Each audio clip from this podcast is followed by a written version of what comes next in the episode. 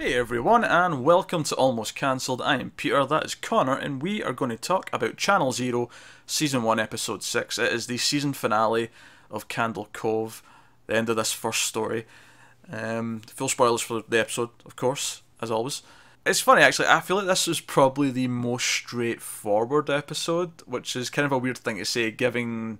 How cerebral it is the entire way through. Yes, it's very surreal and cerebral, but at the same time, I do think it's the one that's the most clear it make- of what's going on. it on. makes sense because uh, all the cards are on the table. Yeah, yeah. Every, everything's been building up to it, so it all sort of falls into place.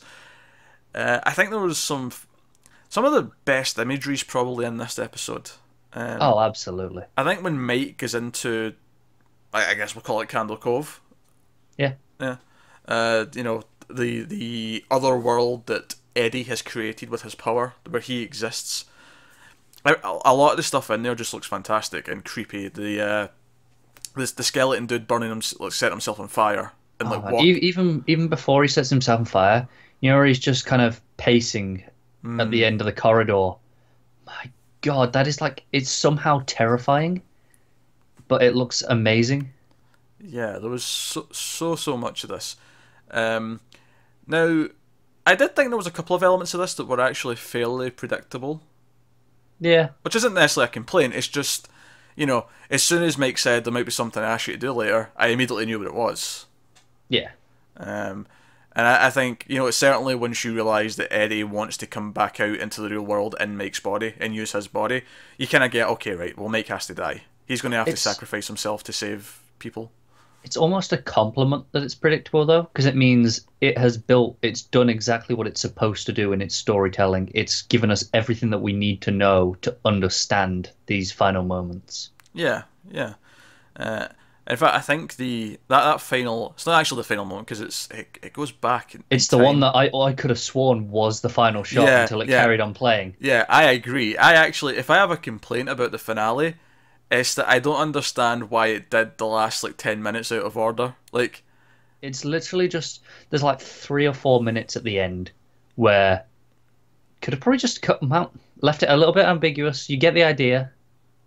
well, just, you, you could have cut them out, I suppose. I, I didn't feel like I needed to go back in time and see what Marla actually did, but at the same time, I get why it's there, and it's a quite an emotional moment and scene, so I actually appreciate seeing it. But I don't understand why it was put after the, the jump ahead, because I feel like that moment where we see sort of the the spirit, if you will, of Mike, because presumably he's now in Candle Cove as well. So the idea that Eddie's still trying to call out to kids, but Mike's there to protect them, Mike's there to stop him from doing whatever he's doing. So we, very simple and symbolic. It comes on the TV, Lily's watching, and we see him turn it off, and it's just this wonderful little moment of him protecting her, and presumably he's protecting all of the kids now, and it's like. You know, it's yin and yang. It's the good brother and the evil brother, and he's protect. You know, it's balance to the force, if you will. You know, and it's this wonderful moment. And I, I could have sworn it was going to fade to black. because it did this gorgeous slow kind of pan one way and then back, Yeah. and it was ju- it was a gorgeous shot. And then it cuts to something else. I was like, oh, okay. Yeah, uh, that was really weird. Like uh, that really should have been the final scene. That should have been the final moment. The only reason it was out of order is so that while we were watching Mike turn off the TV, we could think like there's still a question of whether or not he's alive or not. You know, as a viewer. That's true. The the one thing it gives is that we don't actually know if like if it's you know Eddie that comes out and Mike's body and if he's still around, like if he's actually there. Now, the way he turned off the TV told me everything. Like I got it all from that shot, but I get that there was like more of a concrete answer you might have needed, you know, to say no, no, no, he didn't get out. Uh, things are fine. I agree, which is kind of why I don't really feel like I needed these last couple of minutes at the the stuff after that scene, like because I got you get everything you needed, and it was such a perfect ending shot. Yeah, I don't have a problem with it being there. I just have a problem with it going after that. Yeah, fair enough. You know, like like I am fine. I, I think the scene of her killing him was actually really emotional, and you know Eddie turning around and being angry and then seeing his brother now be a kid and that they're both in there. Like I think that all worked really well. I just think it's weird that it's before. Like I still think the emotional impact of him turning off the TV would have still hit Yeah, well. probably would have. Yeah, so that would be my one complaint. I don't think it's a huge deal, but it is kind of weird. I don't know why they did Yeah, that. Yeah, it's it's easily my biggest complaint, maybe about the entire series, to be honest, Yeah, it's I don't, because it was know. it was properly jarring when it cut to something else instead of to black. Yeah. Very, very weird. But uh, no, uh, I, I think in terms of an emotional climax, the entire thing worked really well. The, the idea that. Because he, he, even like Mike's entire character from the start of the show, he's sure he's he's messed up because he's having these memories and these visions, and Eddie's calling to him, and it's really messing with his head. But even his job was a child therapist. Like his entire thing, his entire life is to be try and help kids. Ever since what happened with his brother happened, that's been his entire life's mission. And the idea that he is now actively the the force against him in this other world. Yeah, and I love how you know when he's talking to his brother in that world, and he's not talking to him like his brother. He is talking to him like a, a therapist to a child. Hmm. Like it, it is all just so well done in that sense. Yeah, uh, I I really I really like the scene where Marla gets stabbed, which I know sounds like really that sounds like a really weird sentence out of context, but there was some there's something about two middle aged women and one of them like try to brutally muddle the other one, which I is such a like usually in a A movie little bit of a fancy for you, is it, Pete? no, no. Usually in like a movie or a TV show, right? You typically have teenagers being killed. You'll have a man murdering a woman. That's quite normal mm. in you know Yeah. stories. But to see two women who are like in their fifties, pushing sixty, whatever, like to see one of them try to murder another one and have it be that violent and have like you know Marla screaming out was really chilling. Like it was actually, Yeah, it was. and I thought she was going to die, and she didn't. But it it was quite a dark moment, and I, I actually really appreciated that. I think it was important that it was like the hook again, Yeah. just to you know keep it in line with everything else.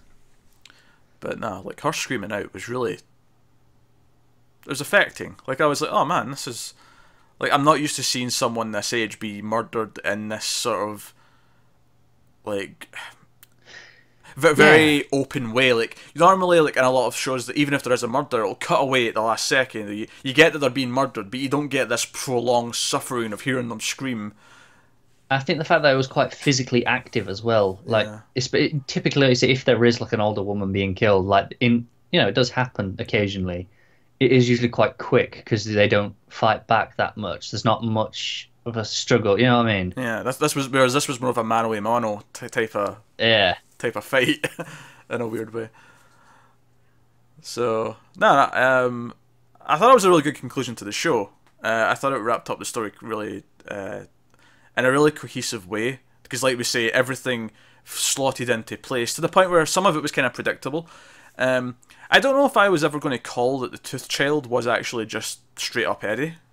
No, I think we were expecting a little bit more, but at the same time, it makes sense. It does, but I think I was just expecting it to be a bit more complex than that. Yeah, same. Uh, but no, like he can come into our world, but he has to do it as this. He has to come in through presumably all the teeth of the children that he is, you know, taking Yeah. teeth from over the years. So yeah, uh, no, uh, wonderful, creepy, uh, touching ending. I feel like we're wrapping up really quickly on this. I don't know, like Because, like I said, it was quite a straightforward ending. For as much as the show played with the mystery and the the ideas of what was happening in the first, like maybe three, four episodes, these last couple, it's been no, we get what's going on now. Let's just tell the story and finish it off. yeah, because I mean we- we got in the last episode that the, the evil power, the evil thing that's going on, came from Eddie. Yeah. you know, all of this comes from him.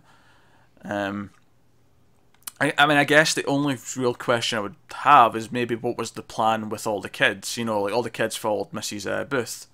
Mm. You know, and obviously we, we see Gary actually like talk his kids back down, and like, which is you know is kind of touching in and of itself that he was able to sort of break the, break the the spell, the, uh, you know the Yeah. so you know, cool. But you know, what was the plan with the kids? Was that just a case of mm, uh, Eddie holding them hostage to force Well, Mike into play? partially that, and partially it was still his grudge, wasn't it? Like, Mm. because a, a reason that all this started was the bullies. Yeah, yeah. They beat him up and they break his finger. Yeah, Right, and uh, I think then he continues targeting kids because he is still a kid. Why is he going to go after the adults? He's going to go after things that are his level. Like that's what he can handle. yeah, yeah. that makes some sense. But no, um, satisfying. Very oh, satisfying. definitely, and I think it'll watch very well as a cohesive whole, like six episode show. Like if you watch the whole thing in one go, I think it should pay off pretty nicely. Yeah. Um, actually, Joe was scene I really liked uh, early on is when uh, Lily's mum and uh, Mike's ex-wife, or current wife but separated, uh, shows up to the house and like wants to know where her daughter is, and he can't really say because she won't understand, and even Marla can't say because even though she's standing there and wants to defend him, it's like, what, how do you explain this? Like, yeah, what do you say?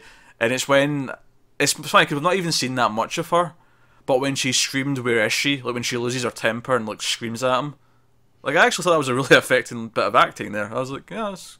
Yeah, I feel like, like you said, we haven't seen much of her, but she was impactful. Like even uh, after, you know, when Lily's okay, she comes mm. in, she's with her, and she's talked to Marla, and she's like, "Oh, maybe you should stay with us." And no, she was had a lot of impact in, in the short amount of time she had there on screen. Yeah. So no. Uh, but no, actually, I, I think just to go back to that scene where we see him turn off the channel or turn off the TV uh, to show us that Mike is like protecting the kids. I, I think it's just interesting how oddly uplifting the ending is. Like, I don't know if I was expecting such a hopeful ending. Yeah, it's like yeah, it, it, the message is yeah, bad stuff happens, but you can fight against it. Yeah, it just I I think because so much of the imagery and the tone reminded me of something like Silent Hill, and if you've ever played those games, like those are like there's no nothing, hope. Nothing good doomed. ever comes out of it. If you're already in Silent Hill, you're already you're you're done. You're a goner. Pretty much. Accept it. Whereas here, this actually did have quite an uplifting ending. So um, now, admittedly, that was based on. I mean, my comparison there is based on nothing but imagery and just like when I first seen the first like, images of the Tooth Child and all that, it felt like a Silent Hill esque. To be fair, I feel like even this episode we said it's straightforward, but the the cerebral nature of how it played out did still feel like like Silent Hill esque. Oh yeah, when he's in the uh, Candle Cove sort of universe and he's like going yeah. through the doors and he sees those those kids with the blood in their faces and all that, and yeah, yeah, that that was very Silent Hill esque. Also, Jawbones is terrifying. what is it? What is it he calls him? The skin stealer. Skin stealer. I don't know what it is, but he is terrifying in that universe. Oh yeah, it's because it's after he burns himself, isn't it? Yeah. So but... he's walking around as this melted thing. Yeah, absolutely horrifying. Which, oh, which by the way reminds me, my favorite transition of the episode is when he opens his face. Oh yeah, and it goes to the inside, like into the hallway. Ah, and it's like there's like a per- there's, there's almost another face inside it getting out as it fades mm. to the, the hallway. But ah, it's it's great stuff. Yeah, good. So yeah, I I thoroughly recommend uh, Channel Zero Candle Cove uh, if you're if you're into this type of horror story. I think. Um, now, admittedly, if you're watching a review, sort of reaction recap of the finale, you've probably watched it all already. But uh, I liked it. I enjoyed it quite a lot. I'm looking forward to the uh, the next six episode season now.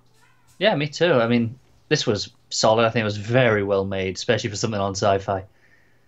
Yeah, and yeah. I think that is, you know, I think we've mentioned it most weeks, but I think it's worth shouting out about it still because it is such a pleasant surprise to see so much effort into something. Yeah. Also, the idea that Gary like realizes he's not a sheriff anymore. Now he's just a dad. Like he has to focus on that full time. I just thought that was like a nice little moment as well. Yeah, and there's Amy, a lot of like nice yeah. things, wasn't there? And Amy gets to be sheriff now, and she chooses not to take down the painting of the dogs, even though she hated it in the first episode. Yeah. So, yeah, a lot, lot of nice like full circle kind of things coming in. So, uh, so that's Channel Zero Candle Cove finale. Let us know what you thought of this finale and the entire season as a whole. Uh, down in the comments below, of course. Uh, like and subscribe and all that stuff. It helps us out a lot. Thank you very much for watching, guys. We'll see you next time.